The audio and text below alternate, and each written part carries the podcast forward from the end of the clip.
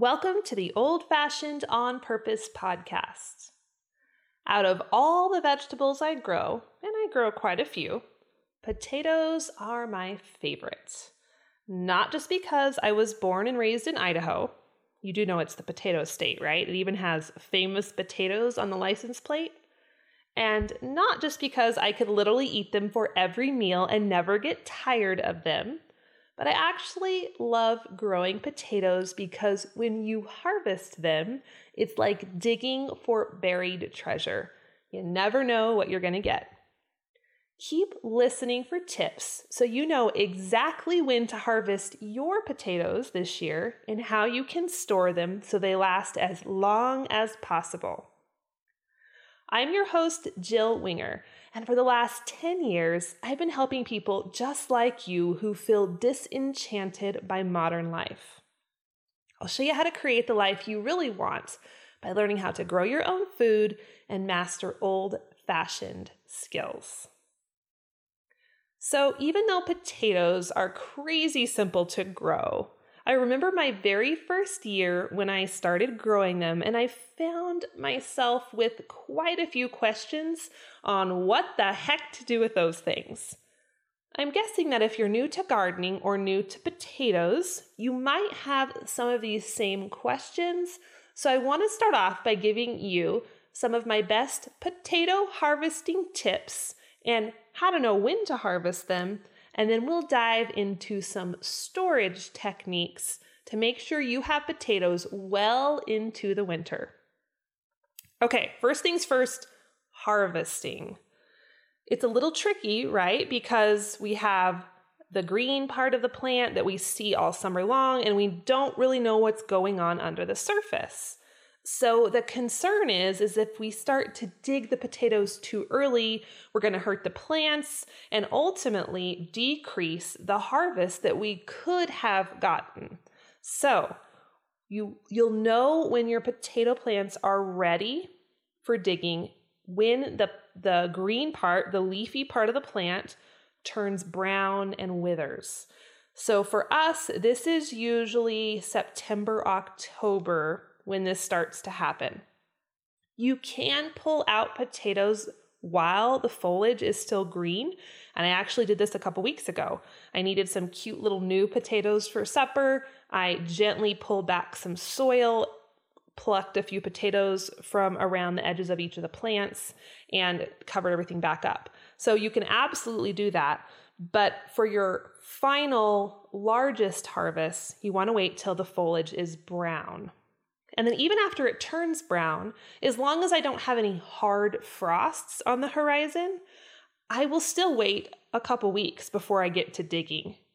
This is just going to help the plants put their very last bit of energy into growing the potatoes, and it also helps the skins to toughen up just a bit more so they last longer in storage.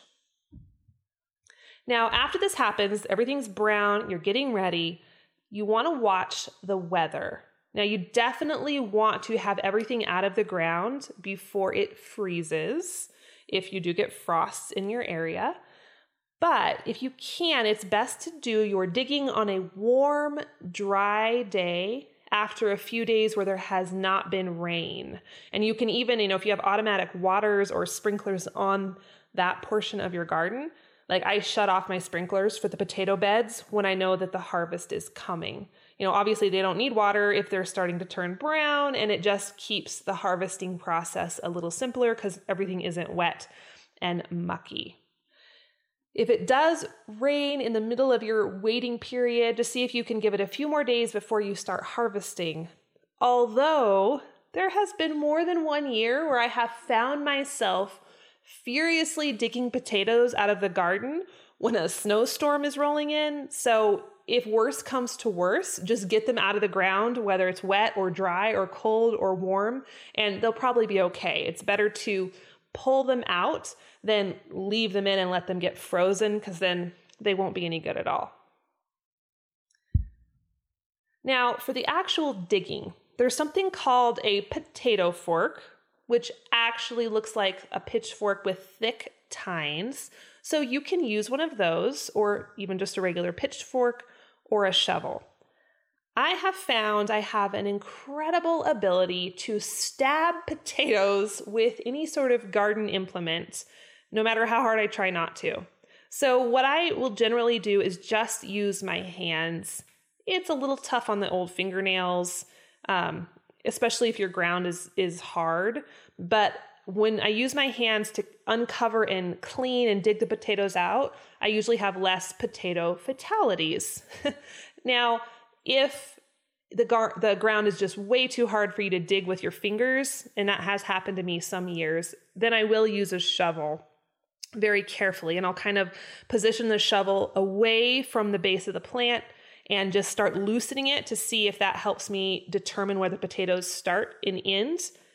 It's inevitable that you're probably to impale a potato at some point through this process. So if that happens, and it probably will, just separate that particular potato out from the rest and plan on eating it within the next few days. It's not going to be completely ruined, it just won't store as well in your basement or your root cellar or wherever you're keeping your spuds. My last little tip for you as you harvest your potatoes is to resist the urge to clean them off. Now, I know this seems counterintuitive because when we bring food out of the dirt, we want to wash the dirt off.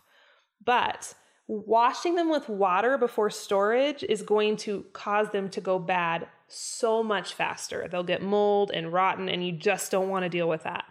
So you can brush off the big chunks of dirt, and as they dry, it's going to come off even easier. But it's no, there's no reason at all they have to be completely clean or washed or 100% dirt free before they go into storage. A little bit of dirt never hurt anybody. And then as you bring them out to use them, that's when you can wash them individually. That won't hurt them, but just don't do it before they go in the boxes.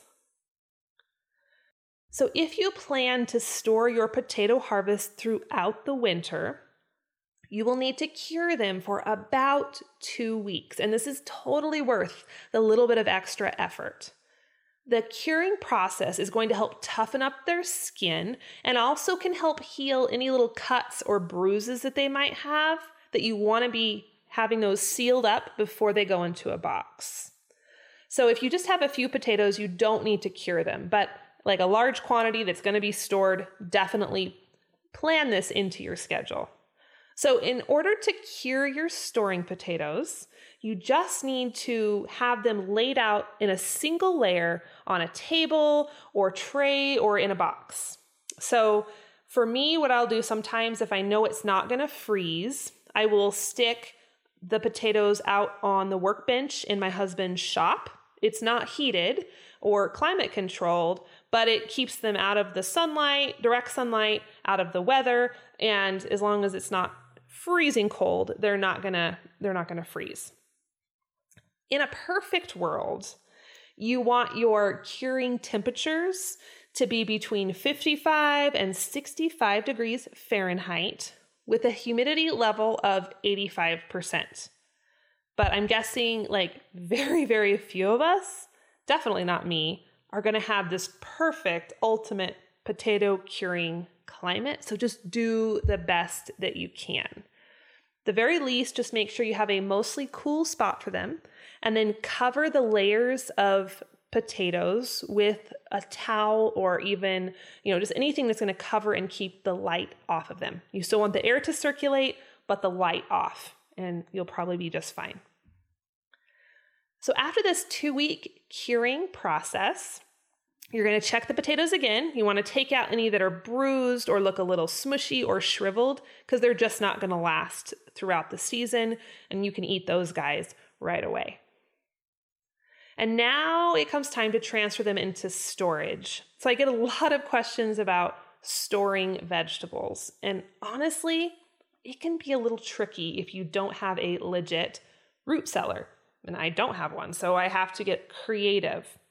We have an unfinished room in our basement that has concrete walls. It is not perfect, but that's where I generally store my root crops. And if I put my potatoes in there, I usually put them in cardboard boxes with the flaps closed So they cannot get light, and there's not a, light, a lot of light on down there anyway, because we're not in that room a whole lot. But I want to keep them dark. And if I do that, they'll usually last well into January or February. You could also store your potatoes in your garage. Um, if you don't have a root cellar, that's another option. Just make sure they don't freeze.